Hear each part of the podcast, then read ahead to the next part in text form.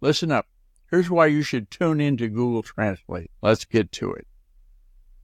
So, Google Translate. You go to Google Translate, and I've got the link in the Google document. If you go to the GuyRCookReport.podbean.com, it's in there so you can get them.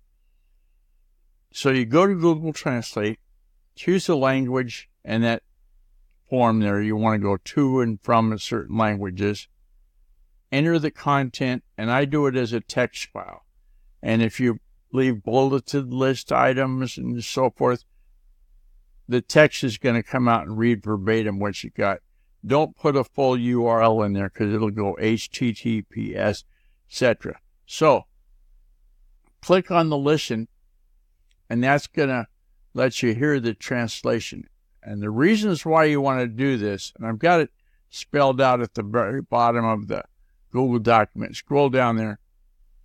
And it makes you more efficient because you can multitask. You can listen to the audio while you're working on the other screen if you have a dual screen setup or if you have one screen setup. Okay.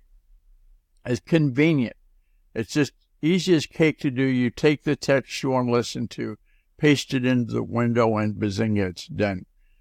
It'll help you with your travel and that you don't have any more language barriers.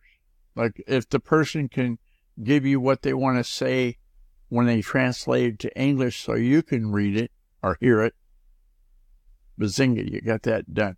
So it's going to make your business meetings go a lot better. It's going to give you a, a little, I guess, a handy tool for learning a foreign language because you can listen to the phrase in the foreign language and that'll help you. So,